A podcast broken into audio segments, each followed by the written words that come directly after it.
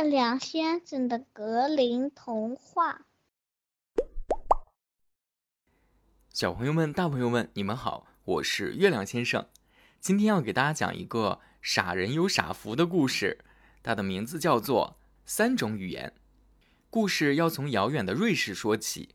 这儿有一个老伯爵，他有一个傻儿子，怎么教都教不会。老伯爵每天都苦口婆心地对儿子说。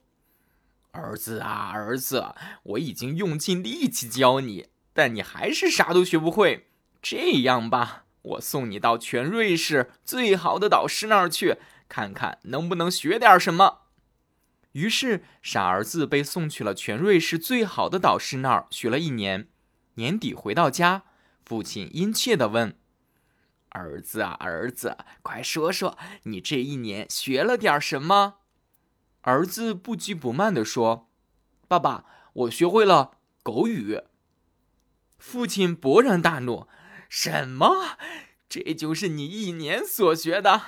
不行，我要把你送到另一个城市去，另找一位导师。”于是，傻儿子又被送去了另一位导师那儿学了一年。年底回到家，父亲又问：“儿子啊，儿子啊，今年你学了点什么？”儿子高兴地说：“爸爸，我能听懂鸟语了。”父亲大发雷霆：“我的天哪！你竟然又虚度了一年！我的傻儿子，你难道不觉得羞愧吗？我再给你找个导师。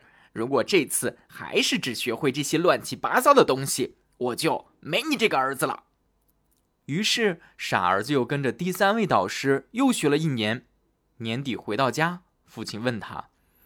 儿子啊，儿子啊，这一次你又学会了什么？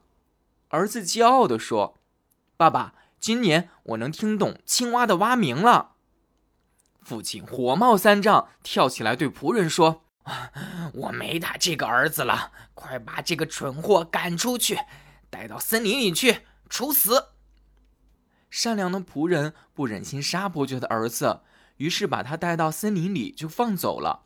为了避免老伯爵起疑心，仆人当场杀了一只野鹿，取出眼睛和舌头带回去交差。傻儿子在森林里漫无目的的走啊走，突然看到了一座城堡。他走上前去敲门，询问道：“请问有人吗？我没有了家，能否让我在这儿留宿一晚？”门开了，城堡的主人探出头来说：“可怜的年轻人。”如果你不介意，就到塔楼里住一晚吧。不过我要警告你，那里有很多危险又饥饿的狗。到了晚上某个时辰，就得给他们送吃的，否则他们会一瞬间就把人吃个精光。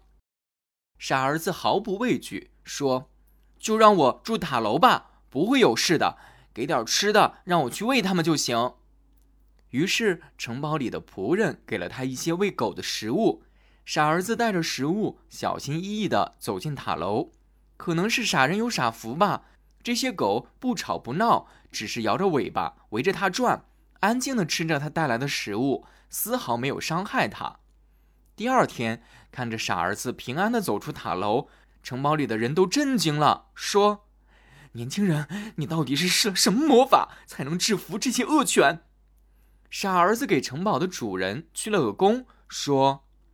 实不相瞒，我能听懂狗语。昨天那些狗告诉我，他们中了魔法，被派来守护塔楼底下的金银财宝。只有等这些财宝被取走，他们才能解除魔法。他们还告诉了我取走财宝的方式。主人听到塔楼底下有财宝，高兴的直拍大腿，说：“好，太好了，年轻人！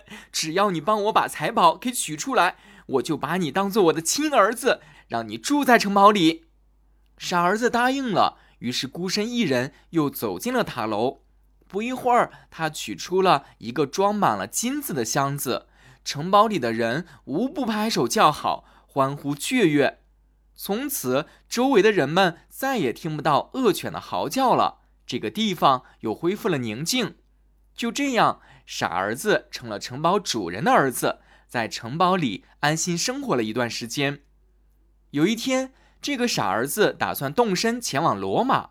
当他抵达罗马，就听见路边两只青蛙在议论：“呱呱，伙计，听说教皇刚刚去世了，红衣主教们正在为谁继承教皇发愁呢。”另一只青蛙说：“是呀，听说他们想选一个有神力、能创造奇迹的人继承，咱们赶紧去看看到底是哪位勇士能担此重任。”傻儿子恰好走进教堂，两只白鸽飞到他肩头就停住了。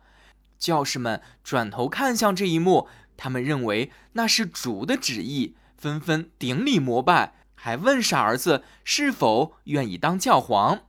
傻儿子不知道自己配不配当教皇，所以犹豫了。这时，肩膀上的鸽子建议他先答应下来，于是他就同意了。接着轮到他做主持的时候，他啥都不会说，可是没关系。因为他肩膀上的两只鸽子正凑近他的耳朵旁，一个字一个字的教给他，于是这个傻儿子就顺利的当上了教皇。